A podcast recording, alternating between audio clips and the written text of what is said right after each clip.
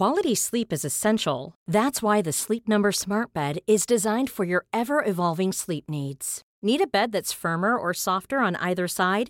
Helps you sleep at a comfortable temperature? Sleep Number Smart Beds let you individualize your comfort so you sleep better together. JD Power ranks Sleep Number number 1 in customer satisfaction with mattresses purchased in-store. And now save 40% on the Sleep Number limited edition Smart Bed for a limited time. For JD Power 2023 award information, visit jdpower.com/awards. Only at Sleep Number stores or sleepnumber.com. Planning for your next trip?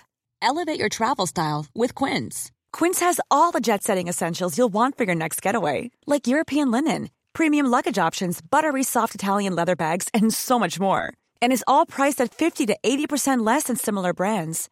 Plus, Quince only works with factories that use safe and ethical manufacturing practices.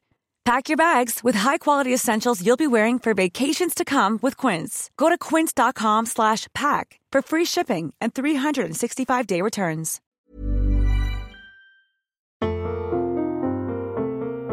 Hello, I'm Thea Lenarduzzi, commissioning editor at the TLS, and what you're about to listen to is a special episode of our podcast. It's part of a mini series of discussions and debates recorded last month at our London Lit Fest, a day of literary exploration and discovery. Our normal weekly show will return on January the 5th, once the editor Stig Abell and I have emerged from a seasonal mince pie and port induced stupor. Perhaps I'm just speaking for myself there. If you don't already know our podcast, have a listen. You'll find all previous episodes on iTunes, Acast, or wherever you get your podcasts. Our books of the year from a few weeks ago might be of particular interest for this reflective time of year. Subscribe, it's free. In the meantime, though, here's something to tide you over. 2016 was the 200th anniversary of a dark and stormy night with an extraordinary literary legacy Frankenstein. The following discussion is a celebration of three days in June 1816 at the Villa Diodati near Lake Geneva, when a group of young writers, among them Mary Godwin, sheltered from the unseasonal weather. Thank you very much for coming along. Welcome to King's Place and welcome to the London Lit Weekend, organised by the Times Literary Supplement. I'm Michael Caines, I'm an editor at the TLS. I'd like to introduce our speakers. I'm very pleased to be joined up here by Frances Wilson, a biographer. Uh, the author of really wonderful books about Harriet Wilson, the courtesan, uh, Ballad of Dorothy Wordsworth, and most recently, um, a really wonderful biography, highly recommended, A Guilty Thing about Thomas de Quincey, which is out earlier this year, that's right. So yes. And uh, I'm also joined by Benjamin Markovits, the novelist, here, whose books include um, You Don't Have to Live Like This, and a trilogy of novels that aren't directly about Byron so much as we could say maybe inspired by Byron. Probably, connected to Connected to Byron. There you go. We'll talk about that in a moment. So 1816 is an interesting year for various reasons that we're going to go into, not all of them necessarily directly connected with um, what happened in the Villa Diodati. But of course, what we're really interested in, um, the core of it, is this meeting of curious literary minds Mary Shelley, Percy Bysshe Shelley, uh, Lord Byron, his personal physician, Dr. John Polidori, uh, Claire Clairmont, who came along as well, as we're going to hear, and what happened to them, what they, what they did, what they came up with at, up at the villa. Um, Frances, if I can begin by asking you to set the scene for us. How did they end up there? How did they all end up uh, by Lake Geneva that summer? Um, they were all outcasts. They were all exiles. They were running away. Byron was literally running away. His, um, his marriage of one year had broken down in, under sort of hair raising circumstances. And um, his wife had um, had left the London house with their uh, with their one month old baby and gone back to her parents. There were rumours of kind of sodomy in the lash. Um, he seems to have behaved absolutely appallingly, but he left in he left in splendour in a coach he had built to, model modelled on Napoleon's coach, taking with him because it was an aristocratic thing to do his. Um, his personal physician, who he'd not met before, this fabulously handsome young man called um, John Polidori, who was only, he was only 19 or 20, and he just, at a very young age, um, graduated with a um, medical degree from Edinburgh University, having done his dissertation on sleepwalking. And um, he was a sort of fan of Byron, so they so they left together. Byron decided he didn't want, you know, he, Byron would never return to England again. So, um, so he was um, he was in he was exiling himself, and he was also about to, in the act of exiling himself, turn from a good poet to a great poet. Mary, um, Mary Godwin, as she then was, was running away with Percy Shelley. She was um, 18. He was married. He was uh, 24. He was sort of running away from his life here, from their, from her father. Um, who he, who he was in a very complicated relationship with, mainly of, sort of, of give, giving money to. They took with them, well, she came with them, Claire Clairmont, who was uh, Mary Godwin's half sister. And I think she instigated the whole trip because she was having an affair with Byron and she was three months pregnant by him. And so they were a group, if you like, of, um, see them as, as the, the Mary Shelley party, as hippies they were, um, they were setting up an alternative lifestyle here in Geneva. And it's very important as well that it's Geneva they were at. And, and Geneva was, a, was the home of Enlightenment thinking. It was like a free state. That's very. that's a key ingredient, isn't it? And we don't necessarily always associate this with um, Geneva and Switzerland, maybe yeah, being private well, Swiss bank accounts. Swiss bank accounts, maybe. you know, in more Philistine minds like mine, that's maybe where we go first. But uh, Byron, I mean, this is obviously part of, a, of, of, the exile from England that took up the rest, the rest of his life, um, isn't it, Ben? And he, he just come from Waterloo, is that right? He, this was the next stop in his Napoleonic coach. I get Frances is the one who actually knows what she's talking about here. Uh, she tells the truth about these people, and I, I make up lies. uh, but Byron's exile, it's hard to work out how much of a real exile it was and how much of a deliberate gesture it was. He's a hard figure to parse, partly because of how silly he could be, and partly because of how the opposite of silly he could be. There's this wonderful line, I think, by Disraeli about Byron that the thing everyone always forgets is his unalloyed shrewdness. And part of his charm, both as a writer, a poet, and probably as a human being, is that his foolishness was wide enough that it forced him to learn a lot of tolerance for himself. And he could apply that tolerance for, to others. And so part of the puzzle of his personality is how someone who could both be the most sensible person in any room could also be the vainest, the most childish. I had a funny experience that after I wrote my book about this summer informed my sense of Byron. Apart from other things, I have been a very bad professional basketball player.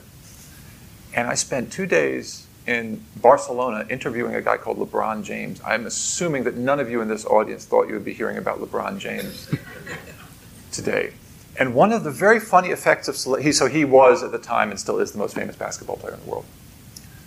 And one of the very strange effects of celebrity is that it instantly makes you the most reasonable person in the room because everyone around you makes unreasonable demands. And I think some of that was going on here this summer. He was a little older than the others. I think he was 28.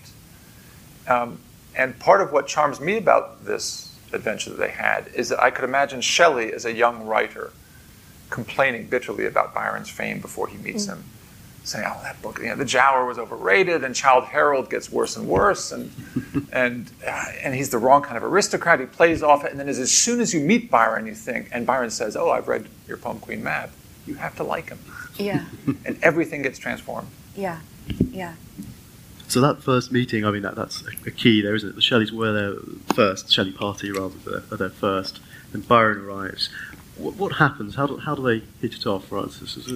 I think it was exactly as Ben exactly imagined yeah, it. Yeah. I think what's interesting is that um, you know, Byron was obviously a um, very famous poet, not yet a notorious poet, but he was famous and strong and the most you know, famous poet in Europe. And Shelley was a completely unknown poet, but possibly stronger than Byron and notorious only in a very, you know, no, no one had read Queen Mab. I don't know if Byron had read Queen Mab. He must have. he claims Queen he's read it, I think, yeah. Yeah, and that he, he, mentions it to Shelley when they meet. But maybe that's just the thing you do. Maybe, maybe it's the thing you Queen do. Mab You've got a review copy on your book side yeah. somewhere, and you say, oh. "When you meet a poet, say this." Queen Mab, I think, had sold seven, 70 copies. It had been published in 1813, but it was a it was about a utopia, and in a sense, what they, what, they were, what they were creating in Geneva was a utopia, but it was very tinged with dystopia. The writings that, um, that occurred were dystopic. I think it's important um, to remember that Shelley and Byron were poets before they were human beings. And this is why everyone suffered so much. This is why there was such, this, such crazy, electrifying, creative. Do, do, do you think that's true of Byron too? Because it seems true of Shelley to me, but Byron he had other ways of being a jerk than being a poet. I think. But he had a large repertoire of He had a large. Had a lot There's no other scene in which Byron is ever partnered with another poet, though. He's always the only poet around real men. And so this is the only time we ever see Byron in the room with someone else who can talk poetry with him. They must have been frantic. Tom Moore, I guess. Tom Moore. He had some relationship with Thomas Moore. But maybe Thomas Moore is too lightweight for you to Too consider. lightweight and too worshipful.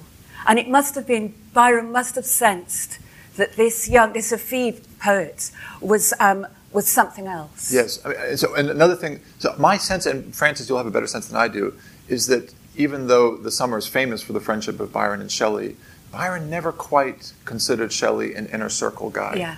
He always made a distinction between his real friends, the Cambridge types that he got drunk with and shared jokes with, and Shelley. And the, part of what interests me now as a young-ish writer uh, is that this, the form their friendship took was a very writerly kind of friendship, and I think this is what you're getting at.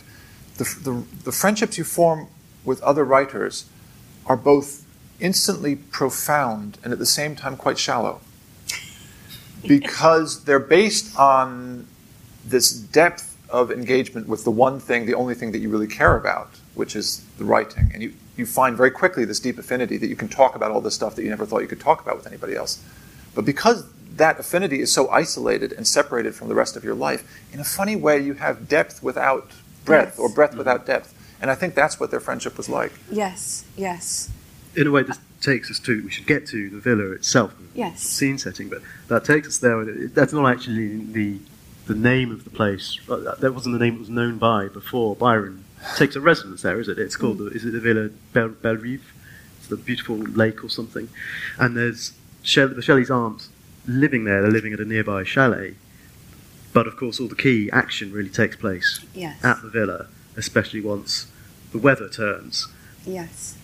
At the heart of this, of this story as well about creation, which I think we should, we should talk about as, as well, there's, there's essentially idea that the, as writers they are alone and sort of following their own path. But at the heart of it, very oddly, is this kind of writing. Is it a competition? Uh, distra- you know, entertainment? What do you what would you call it, Frances? There's just one thing I want to say first of all, because it only dawned on me um, yesterday when I was um, thinking about this weekend again, and that's that there has to be in Shelley's and Byron's kind of washing up by Lake Leman in Geneva. There has to be a kind of parody of the lake poets here. That this was Shelley and um, Shelley and Byron were powerfully influenced, of course, by Wordsworth. And Byron never stopped being ironical about Wordsworth. And he called them the Lakeists, and he thought it was incredibly funny that they led this sort of um, this pseudo um, rustic life up there in the Lake District. But here they were, the second generation of poets, doing the same, doing the same thing. They were the lake poets, and um, and of course, By- um, Byron would start doing his most Wordsworthian. Um, canto in Childe Harold 3 is where he starts talking about nature and says, you know, high mountains are a feeling, which has to be a joke for Byron way which he's uplifting. And, and, those are partly based on excursions not with Shelley, but with, yes. Polidori, aren't they? That's yes, exactly. And, and, writing incredible descriptions of it. Yes, yes. And they were living, you know, living in the Wordsworthian sublime. I think that's I think that's exactly right, and I think eh, to get back to this younger writer, older writer theme, I think one of the things that Shelley thought he could sell to Byron was his appreciation of Wordsworth, yes. which is again a, a, totally typical move. There's this famous writer that you know as a, a, totally unknown writer yourself, and you have a deep insight to him, and you meet another writer, and you say you've, you've undervalued this guy. Yeah. And Byron later commented that Shelley tried to, I think the phrase is, physic him with Wordsworth almost to the point of nausea. um, and, and, obviously, Wordsworth is a very important writer for both of them. I think Byron's the difference Byron wanted to make, the, the kind of break he wanted to make with Wordsworth was a profound one, and Byron was sort of aware of what he was doing. You know, the, the, there's this the, the, famous Wordsworth line from the preface to Lyrical Ballads that the poet should speak in the real language of men. And for Wordsworth, what that meant was a kind of simplicity, a rustic simplicity, a farm-based simplicity of language and purity of language. And Byron had realized that the real language of men does not look like that.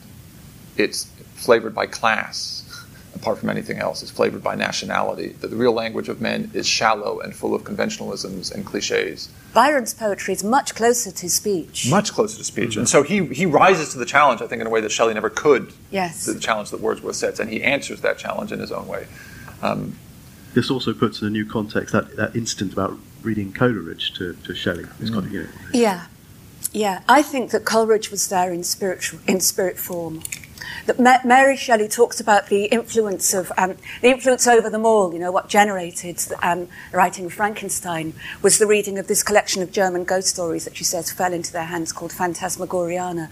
I don't know about that, but I know that Byron had um, Byron had recently instigated um, the publication, in, in, which came out in um, May 1816, of three poems by Coleridge, including Christabel, which um, Wordsworth had refused to publish in Lyrical Ballads, and his refusal to publish it in Lyrical Ballads had destroyed Coleridge's belief in himself as a poet. It's a poem of the supernatural. And so Byron brought that over with him, and he read it to the party at um, Villa Diodati. It's a terrifying poem.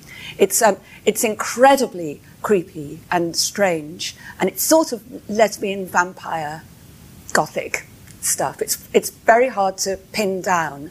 And um, when Byron was reading it, Shelley apparently became so terrified.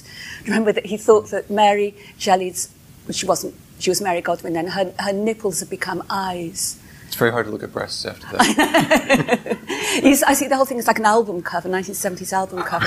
and, uh, but he became. Um, he was very freaked out and hysterical about it. And I think that um, it was the reading of Christabel that instigated this, um, the strange quality of writing. That's really interesting. That actually Coleridge is in a way the kind of ghost behind it. The yes. Phantasmagoriana is meant to be there in, in the mix somehow, but yes. was, that idea is. Was Coleridge influenced by the Giaour and Christabel? Would he have been had, had time to oh, be so influenced by just Byron? going round yeah. The first, um, the first lines of Christabel written in 1797. Okay. And so it was long before, but he, he continued rewriting right. it, and then a bit was added in 1800 and a bit more in 1802. So other way round. Right. So, so that also but, touches on something else we, are coming on to as well, which is the gestation of these ideas that something can start a long time ago and lie yeah. in a poet's notebook for a long time and then come out. And when we're talking about this, this, this, you know, uh, summer when everyone was together. That's only the beginning for these writers, young as they are.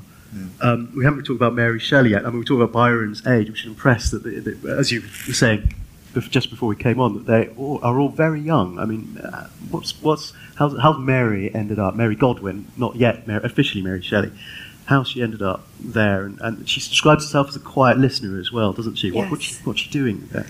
She was enthralled to, enthralled to her parents. I mean, she was strangely kind of reliving the story of her parents. I think her father was, um, father was the radical philosopher William Godwin, whose, um, whose writing hugely influenced her. Her mother had died a few days after giving birth to her, Mary um, Wollstonecraft. She tried to, um, she wanted to she wanted to be good enough for them. She want, Shelley's interest in her was very much to do with his interest in her um, in her parents. She wanted to be good enough for Shelley. Shelley said to her when she was right, you know, when he said to her, "You've got to write something that would um, that you know will make your mother proud of you." And so, in a sense, she was um, she didn't really have a chance. Mary Shelley. I mean, she was surrounded by fantastically strong writers and fantastically strong ideas. And so she's being primed for literary creation in a yes, way, isn't she? By, yes, by yes. parenthood and her husband to be. Yes. Um, and, and when she talks about being a quiet, a listener, quiet or a silent listener, but it's very much the idea that she is just absorbing the ideas and recording, memorizing the conversations between Byron and Shelley and hearing Polidori's ideas as well. Yes. Who took a trying to. This is what she says when she describes in the um, in the introduction she wrote to the 1831 edition of um, Frankenstein, which was the edition that came out 15 years after it was first published in 1818, about something we must talk about. Um, she describes in a very evocative, in a very evocative, vivid, vivid, almost filmic way, um, sitting listening into conversations between, she says, Byron and Shelley, but actually the conversations were between Polidori and Shelley because Polidori recorded them in his journal, mm. didn't we? He, he about um, about scientific experiments. The and life force. yes, like yes, yeah. vermicelli in a glass. Yeah remember, which came to, um, which then started moving. And so it was. Can you remember more of that? No, I mean, I, I remember only that they had an argument that if, if the life force was in any sense electric and could be added to and taken away from, then death couldn't be permanent because you can add life and you can take away yes. life. And so the, the, death state would just be a kind of zero bank balance that you could later um, adjust. And I think that feeds into yeah. the idea of Frankenstein yeah. fairly oh, naturally. Oh, sure. And also, it just sounds like exactly the kind of conversation you have late at night when you're a bit drunk. Right. you know? right. so, unsurprisingly, all of these, these bad dreams have come out of late night conversations between quite highly strung youth, shall we yes, say. Yes. Um, and, and Mary is, is, attuned to this somehow. Yes, yes. Um, what is actually written at, at the time? What, what, what dates from, from the summer and, and the, uh, the rest of the year? Do we, do we know exactly when what was written? And there's a complicated story about Byron and Polidori uh, and the origins of the vampire, and that's right, isn't it? Yeah, I mean, so my, uh, I don't think that much was written. Uh, Byron, I think, wrote a fragment which Polidori took up. Polidori couldn't think of anything. That was part of his problem. And one of my interests in Byron, and this may sound a, a weird way of going about it, was that I'm interested in failure. And I'm interested in, in those moments in people's lives when they decide whether or not the place they have made for themselves in the world can adequately express their sense of who they are. And part of the problem with Byron is that he was such a success that everyone around him had to suffer from the comparisons. Um, my best example of what he was any fans of The Hitchhiker's Guide to the Galaxy here? So Byron was Zaphod Beeblebrox. and Zaphod Beeblebrox is the guy who, when they put him into, I think it's called something like the ultimate perspective chamber, it, which is a, a, device that lets you know exactly how small you are in the scale of the universe, and it destroys everybody because you, what you get is a little point, you are here, and then the vast galaxies around you, except for Zaphod, who turns out to be at the center of the universe and walks out feeling great. So Byron was not only the most famous poet of his age, and in some respects the handsomest man of his age, and a lord who inherited a ruin at a time when the Gothic was the coolest thing to be involved in. He also got to sleep with his sister. um, he slept with everybody, and so all around you, you have to cope with the fact that there's this guy sucking the life to the dregs, and here are you. And I think one of the very curious things about this this summer is that the famous people produce nothing of note. Mm. But Mary Shelley wrote the most famous book to come out of it. And honestly, how many of you have read Childe Harold's Pilgrimage in this room? Oh, Lord. Well, yes, hang on. We're okay, not looking at I, double figures. I, I, take it all back. And how many have read Frankenstein? How many have seen some form of the vampire movie? So, one of the curious things about this whole summer is that every interaction was predicated on the fact that Byron was the famous guy and that mm. Shelley was the next most famous. And everything that came out of it proved that the people who had been ignored and slighted produced the things of, of note. Yes, yes. But there's something else that's really strange about this summer, and that's, I mean, people have been celebrating all year the 200th anniversary of, of the birth of Frankenstein. It was 2000, obviously 1816, and we're now 2016. But Frankenstein was published in 1818. So what we're actually celebrating isn't anything, really. We're celebrating the twinkle in her eye. We're celebrating hmm. a scene of conception. We're celebrating the birth of an idea. There's no other book where we, we would celebrate the birth of an right, idea. Right. This is the centenary of when Shakespeare had the idea yeah. to write Hamlet. And so we're sort of, we're obsessed with the origin of this book, which is itself obsessed with the idea of origins. And it's impossible. I know from, from teaching Frankenstein, you can't engage with the novel at all. You have to engage with the scene of the novel's production, which is itself a myth. And one of the things that's mythical about it is the idea that it was born in a, in a ghost story competition. competition? There's no mention anywhere of competition. Polidori says nothing about a competition. Mary Shelley says nothing about a competition. It's been made up. It's like an urban myth. And so somehow we've sort of we've got, we've got it into our heads that there's some sort of ghost story competition, which there wasn't. Byron just said, let's just, let's, you know, the weather's particularly bad about which we must talk. So let's, um, let's write something. That was all. And um, I think it's, um, I think it's fascinating that we've turned this weekend into a kind of primal scene. Scene where we, we can't stop, like a child gazing into a sort of scene of conception between the parents. We can't stop peeping. We're watching, like Mary Shelley's watching, we're watching this scene of creation. And the only thing that's been lifted from Frank, Frank, Frankenstein itself and returned to in all the movies made of the film is the scene of creation. Everything else has been discarded. It's just the lightning bolt and the monster sitting up. So we're kind of transfixed by that phenom- meteorological phenomenon, I suppose. Yes. You, you, you, mentioned the weather there. What about that and and what el- and how it informs the novel as a whole? What are we missing by being blinded by that lightning? And I think moment? we have to take very literally the fact. Would you agree with this, um, Ben? That this group of people genuinely saw themselves as living in, a, in an apocalyptic age. Because, I mean, imagine how extraordinary, the, uh, how extraordinary it was that the sun had been blotted out by darkness. The, um, the, the, the, volcanic eruption in Indonesia had created extra- in, 18, in spring of 1816 had created an extraordinary series of Millions of people have lost weight with personalized plans from Noom, like Evan, who can't stand salads and still lost 50 pounds. Salads, generally, for most people, are the easy button, right?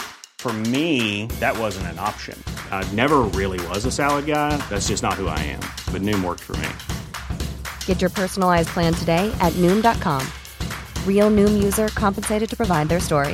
In four weeks, the typical Noom user can expect to lose one to two pounds per week. Individual results may vary. Quality sleep is essential. That's why the Sleep Number Smart Bed is designed for your ever evolving sleep needs. Need a bed that's firmer or softer on either side? Helps you sleep at a comfortable temperature? Sleep Number Smart Beds let you individualize your comfort so you sleep better together. JD Power ranks Sleep Number number 1 in customer satisfaction with mattresses purchased in-store. And now save 40% on the Sleep Number limited edition Smart Bed for a limited time. For JD Power 2023 award information, visit jdpower.com/awards. Only at Sleep Number stores or sleepnumber.com. Ready to pop the question? The jewelers at BlueNile.com have got sparkle down to a science with beautiful lab-grown diamonds worthy of your most brilliant moments. Their lab-grown diamonds are independently graded and guaranteed identical to natural diamonds, and they're ready to ship to your door. Go to Bluenile.com and use promo code LISTEN to get $50 off your purchase of $500 or more. That's code LISTEN at Bluenile.com for $50 off. Bluenile.com code LISTEN. Climatic changes where it was, I mean, the snow fell in, um, in New York in, in June 1816. The sun was just blotted out in Geneva. Crops hadn't grown. There was starvation. You know, was uh, it was a very it was a very serious crisis. And they, the, this was a group of people. Shelley had um, Shelley was an atheist. Now, Shelley didn't believe in a God. Byron was kind of on the verge here. This was a world which looked like it was properly, genuinely going to end. And what Byron did produce, what he did succeed in writing, reflects exactly was that. darkness. Yeah, so it was interesting that um, Ben was talking about Hitchhiker's Guide to the Galaxy because the poem that Byron, I mean, we talk about Byron's. Um, Byron's contribution to the so-called ghost story competition as being this fragment of a vampire story that he discarded and then Polidori picked up and turned it into the earliest what we recognize now as the modern vampire story, which is the urbane, elegant Byronic vampire, but I, which was then picked up by Bram Stoker, turned into Dracula, obviously. But what Byron actually produced was this extraordinary poem, Darkness, which I think is by a country mile his strongest, strangest poem. Thing, could, could you give, do you have a bit of it? Well, actually, I do have it on. Oh, no. Here's one you made earlier. it's, ve- it's very long, but I thought I'd give you just a couple of, couple of lines from it because you'll see instantly how strange they are and how very in keeping they are with Frankenstein. Remember that Mary Shelley, when she described um, in her introduction to uh, uh, the writing of Frankenstein, she said that it came to her as a waking dream. And here is um, the first few lines of Darkness. I had a dream, which was not all a dream. The bright sun was extinguished, and the stars did wander darkling in the eternal space, rayless and pathless, and the icy earth swung blind and blackening in the moonless air. Morn came and went and came, and brought no day. I think we have to take that quite literally. And at the end, these are my favourite lines. Byron's describing being the, the two men left on earth. You know, the world has ended, the sun's been extinguished. There are two men left on earth, and they're natural enemies, and they fight each other. And then he says, and he describes them, it's almost like hell. And one of the things I find fascinating is that when, when, um, when Shelley signed his name in, um, in hotel guest books before he got to Villa Diodati. He signed himself as Mad, Mad Shelley. And when they said, um, when he had to sign what his destination was, he said, Hell, my destination's hell. Which it sort of was, given the weather. It was heaven and hell. And then um, Byron describes this hellish scene of um, these two men left alone on earth, kind of shaking their fists, and he says, and on their brows they have famine had written fiend, fiend. And he says, The world was void, the populous and the powerful was a lump, senseless, herbless, treeless, manless, lifeless, a lump of death, a chaos of hard clay, which is more or less how Mary Shelley describes, you know, the birth of the monster built made out of clay. Mm-hmm. So there's this, this extraordinarily apocalyptic poem. These people didn't see themselves as having some kind of fun holiday. No, it's not what no, they were they were exiled people in an apocalyptic world. I think I think there was some fun. I mean, I think part of they the char- part of the charm of it is this overlap between the casual and the profound, isn't it? And uh, the reason that we obsess about that summer, you know, we've had good holidays in the past and you might even and there's even the phrase that that was a famous holiday, or that was a great holiday. And of course, their local, particular famous holiday among friends turned out to be one of the most famous holidays that anyone has ever had. But there was such bad tensions. They all sort of. There were. I mean, but also, so Polidori made a nuisance of himself. And he, challenged Shelley to a duel, I think, at, at one point. And Shelley just laughed, and Byron said, um, "Don't do that again, because I will take you up on it." Um, and there were other little things. Uh, Polidori, because he felt excluded from this inner circle, increasingly clamored for attention.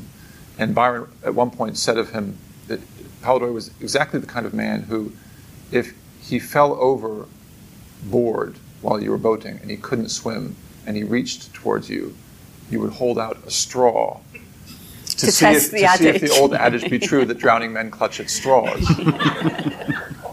and at the same time, you have Mary probably with a bit of a crush on Byron. Byron resuming his relationship with Claire Clairmont, which he didn't really want to do. He has this great line about it. That's the trouble with Byron, even when he's being an asshole.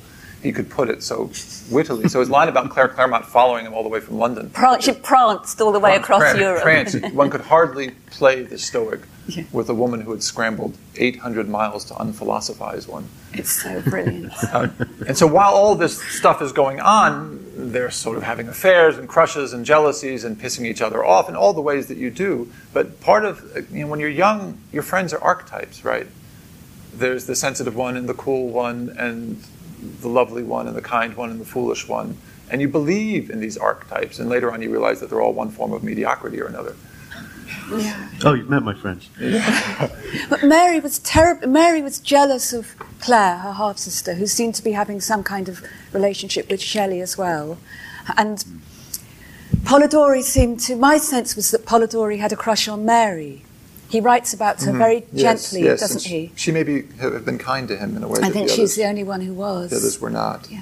And so there were all sorts of um, all sorts of strange alliances here, and um, which added, which made a very thick atmosphere. Yes.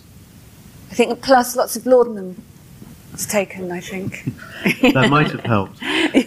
um, ben, can I ask you about imposture in this in this context? I mean, this is uh, obviously a, an, an, imaginary version of Polidori, yeah. but it's based quite closely on the idea that he's, he is besotted with Byron in some sense, as well as anyone else, and takes up this supposed fragments so, of his. One of, one of the reasons all this interested me is, and to come back to basketball, my first job coming out of college was playing minor league pro basketball in Germany, and I sucked. Otherwise, I wouldn't be here today.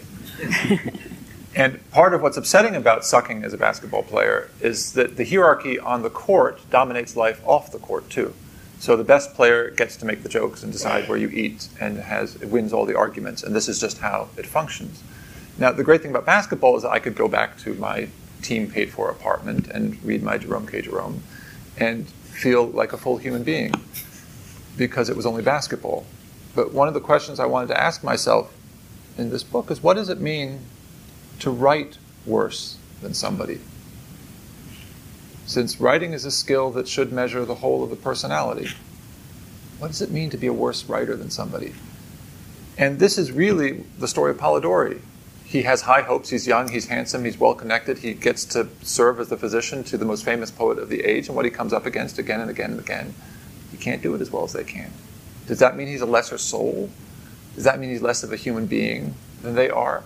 Now, the curious upshot of this weekend, of course, is that the story Polidori writes, The Vampire, eventually gets published three years later, anonymously by something called the New Monthly Magazine, with a heavy hint that it's by Byron. And so this whole story has been, the Polidori story has been about the fact that he can't write as well as Byron. He has to come to terms with it. So it has been a ghost story contest, if you been, like. It has been a writing contest. Has been, right, right. For him, it has been. Yeah. And then the vampire comes out, and it's a sensation.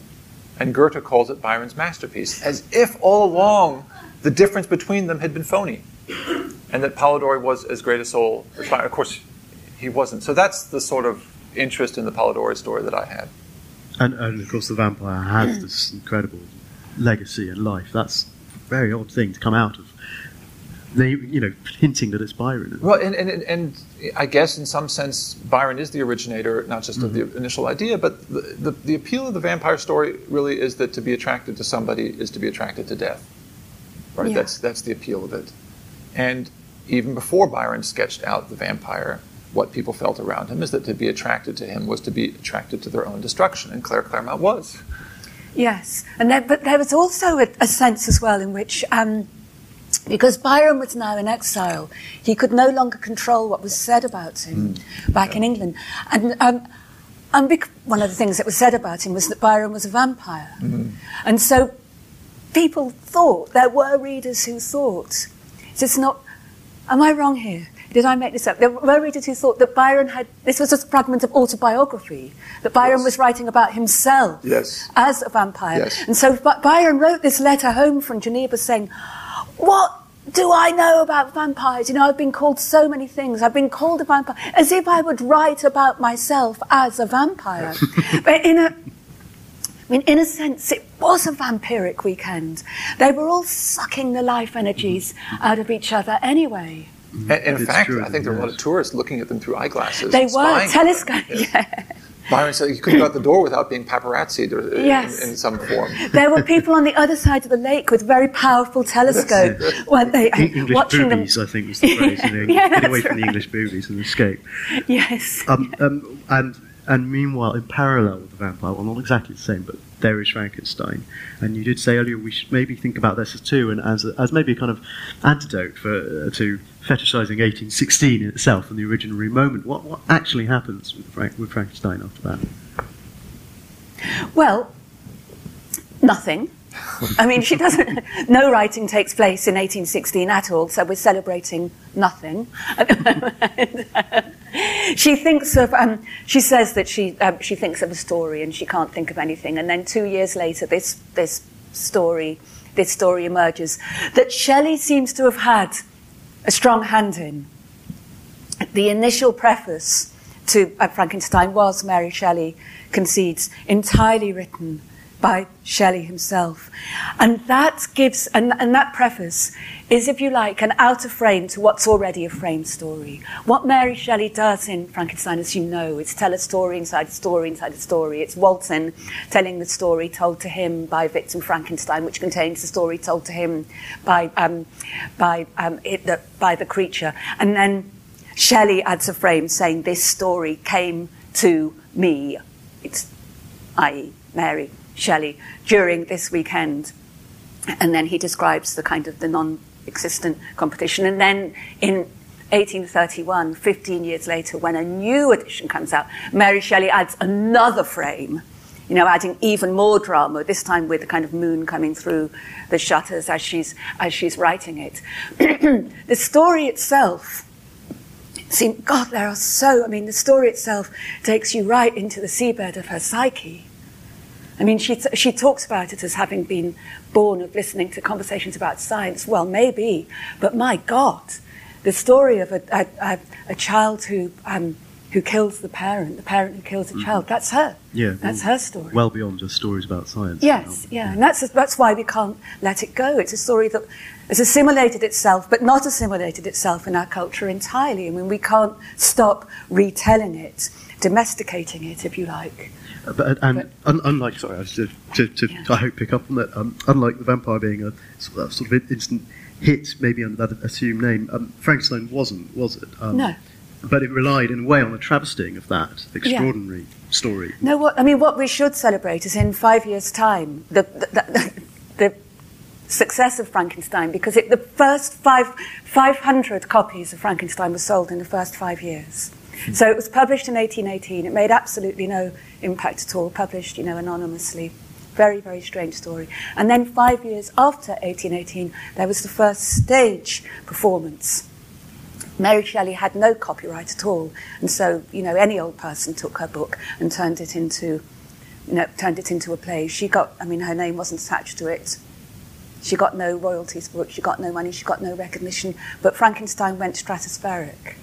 And then the, for the rest of her, during the rest of her lifetime, there were 26 further stage productions of Frankenstein. Mm. Again, she got absolutely no, and she got no money for this or or recognition. So it had been, you know, she had become, you know, she created a monster, mm. and so the story strangely sort of told told itself, like again.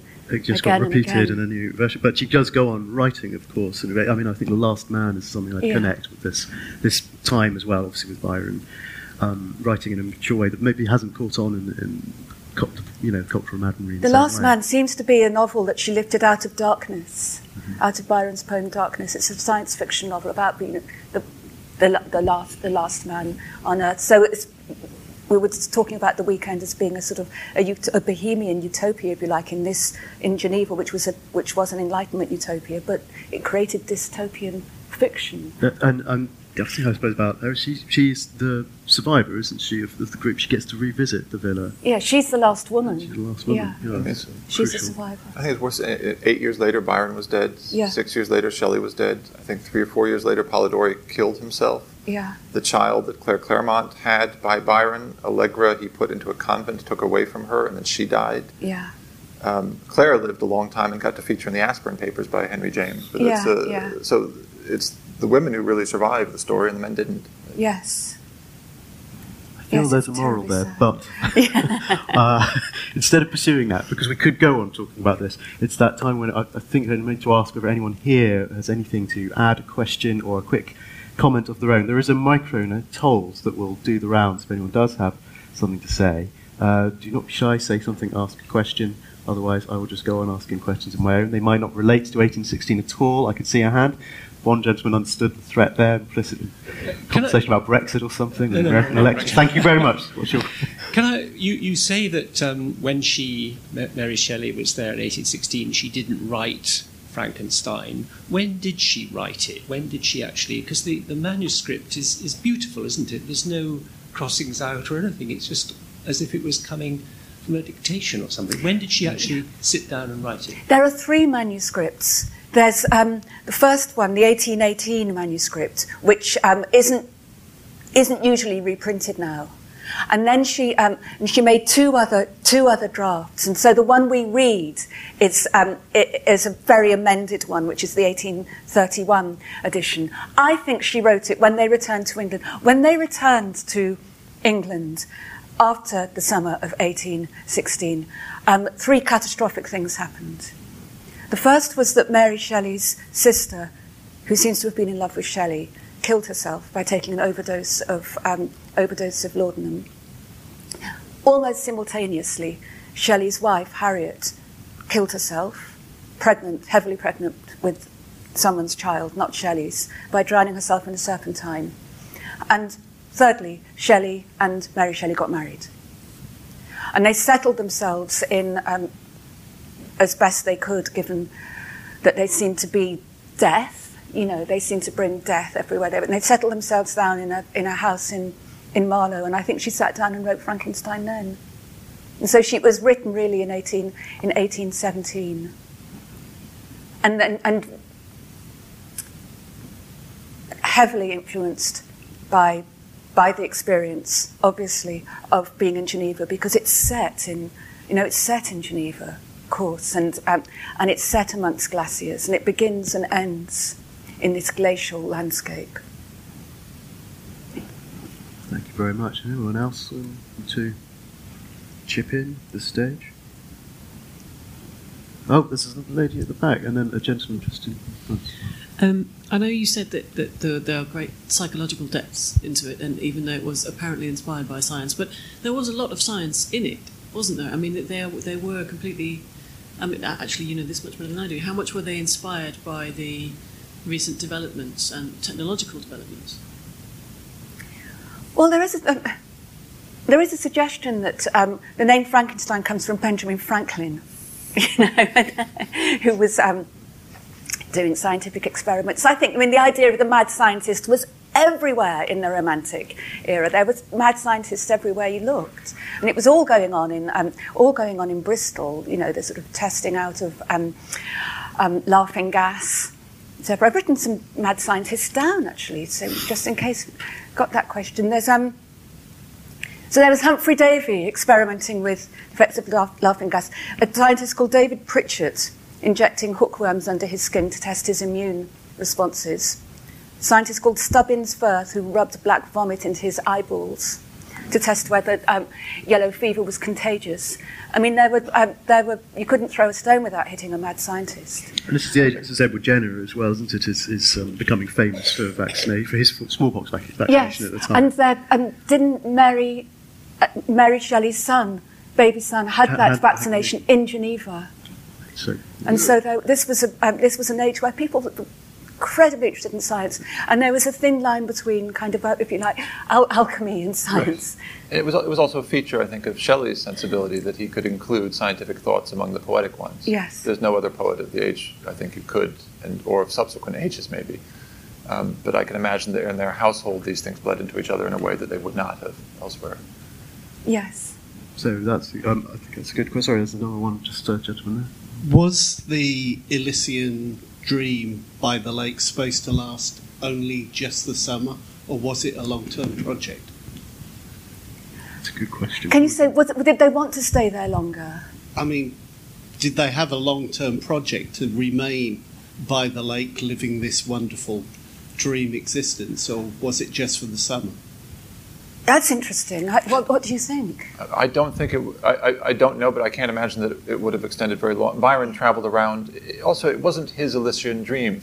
He was yeah. the famous guy who got to rent the big house, and he was going to go elsewhere. He was living the nightmare as well, wasn't he? what, he, post uh, separation? Yes, yeah, yes, he was traumatized. I mean, the reason he originally brought Polidori along is because he thought he would have psychological problems that Polidori could help him with, and then it turned out that Polidori was madder than he was. But I can't. I don't think that Byron might be puzzled to hear us talking about it in these terms because none of it mattered that much to him. Mm-hmm. And in fact, poetically, it was a bit of a dead end. Yeah. You know, the Shelley influence was not the influence that he ended up taking up. He became a very different, much more sort of pope-like poet. Hmm. Um, they, they, they, all drift away, don't they? It's, that's how the summer ends. There's no official closing up of shop and right. making sure yes. you get your deposit back. They kind of go, and he and he's heading to Don Juan. But they all met again. I mean, they all met again in Italy that two years later. I mean, their lives were their lives were tangled up in each other endlessly from now on. Byron's and Shelley's were. I mean, he, Yes. he, kicked Polidori out. He sent him home because Polidori was just too much of a nuisance. Um, and then Byron de- defended Shelley after Shelley's death. Shelley got a lot of attacks for being an atheist, but Byron defended him in terms that made me think that the friendship wasn't as deep as it sometimes gets made Mm. out to be. I think the friendship with Mary Shelley was deeper. She got stuck copying out passages, I think, from Don Juan. Yes. Um, after She- I mean, part of the problem that happened after Shelley's death is that Shelley had enlisted Byron to help out Leigh Hunt in a publication to be called The Liberal, Mm. and Leigh Hunt had the great advantage over Byron's actual publisher, John Murray, that Hunt was willing to go to jail for his publications, and Murray had balked at publishing what he thought was blasphemous in Don Juan. And then to be nice to Mary Shelley, Byron gave her some copying work to do. So after Shelley's death, he honored his, co- his commitment to the liberal and got in trouble for it. Yes. Another lesson for us. Uh, is anyone else? Uh, Don't get involved in publications. Yeah, small, small market literary publications. Or testify to that. um, I think if that's it, um, I was going to ask you one more question. What was it?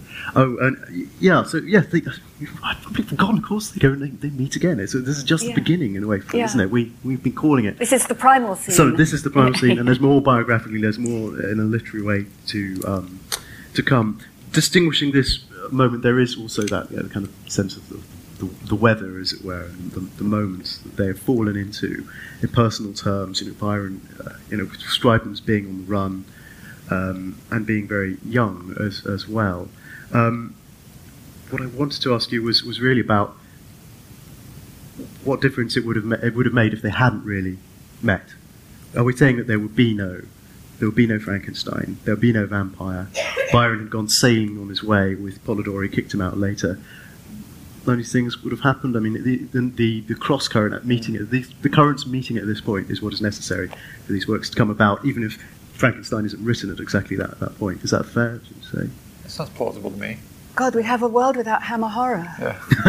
That's, Is that better or worse? I don't know. I just want to return, because a second, just wanted to return to the question about science. And it's a very, I mean, when we talk about Frankenstein now, it's entirely in terms of how much science should interfere in nature. And I think that there has, there has been a huge impact of um, Frankenstein has made a huge impact um, precisely because we've uh, it raises questions of medical ethics. And would we have people like Bruce Jenner now, you know, without um, without Frankenstein? So yes, It's a question. It is. A, it, you can read it as a novel entirely about um, designer bodies. We're living in a Frankenstein world now. That's right. Our interest is in both the mad scientist and the creation. I mean, there's Yes. that famous, you know, the, the classic mix-up over calling the monster Frankenstein. You should combine the two, but they're they're, they're with us in a different way. So There's that woman who's had endless, endless plastic surgery. They call her Bride of Wildenstein. Um, who she can't. She's got some sort of addiction to having her, having her face done. So I, I think the book's becoming sort of more and more and more relevant. and their, their time never is in no way just 1816. It's it's now too. Yes. Thank you very much for coming along. If you could join me in thanking our speakers, Frances Wilson and Benjamin Markovits. Thanks for listening. We hope you enjoyed this episode of our 2016 London Lit Weekend mini series. Until the normal weekly podcast resumes on January 5th, you can catch up, of course, on previous episodes and visit our website, the-tls.co.uk. There's plenty there to keep you busy. And you can do all the usual too follow us on Twitter, like us on Facebook, and review us on iTunes. See you in 2017.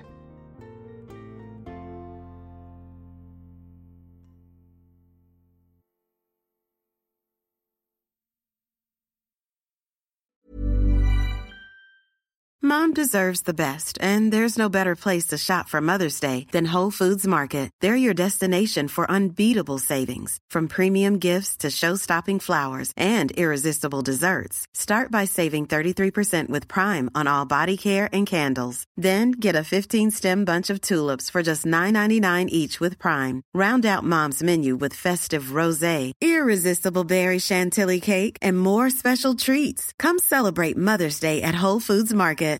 When you make decisions for your company, you look for the no brainers. And if you have a lot of mailing to do, Stamps.com is the ultimate no brainer. It streamlines your processes to make your business more efficient, which makes you less busy. Mail checks, invoices, legal documents, and everything you need to keep your business running with Stamps.com. Seamlessly connect with every major marketplace and shopping cart. Schedule package pickups and see your cheapest and fastest shipping options from different carriers. With rates up to 89% off USPS and UPS rates. And with the Stamps.com mobile app, you can take care of mailing and shipping wherever you are. Make the same no brainer decision as over 1 million other businesses with Stamps.com. Sign up with Code PROGRAM for a four week trial, plus free postage and a free digital scale. No long term commitments or contracts.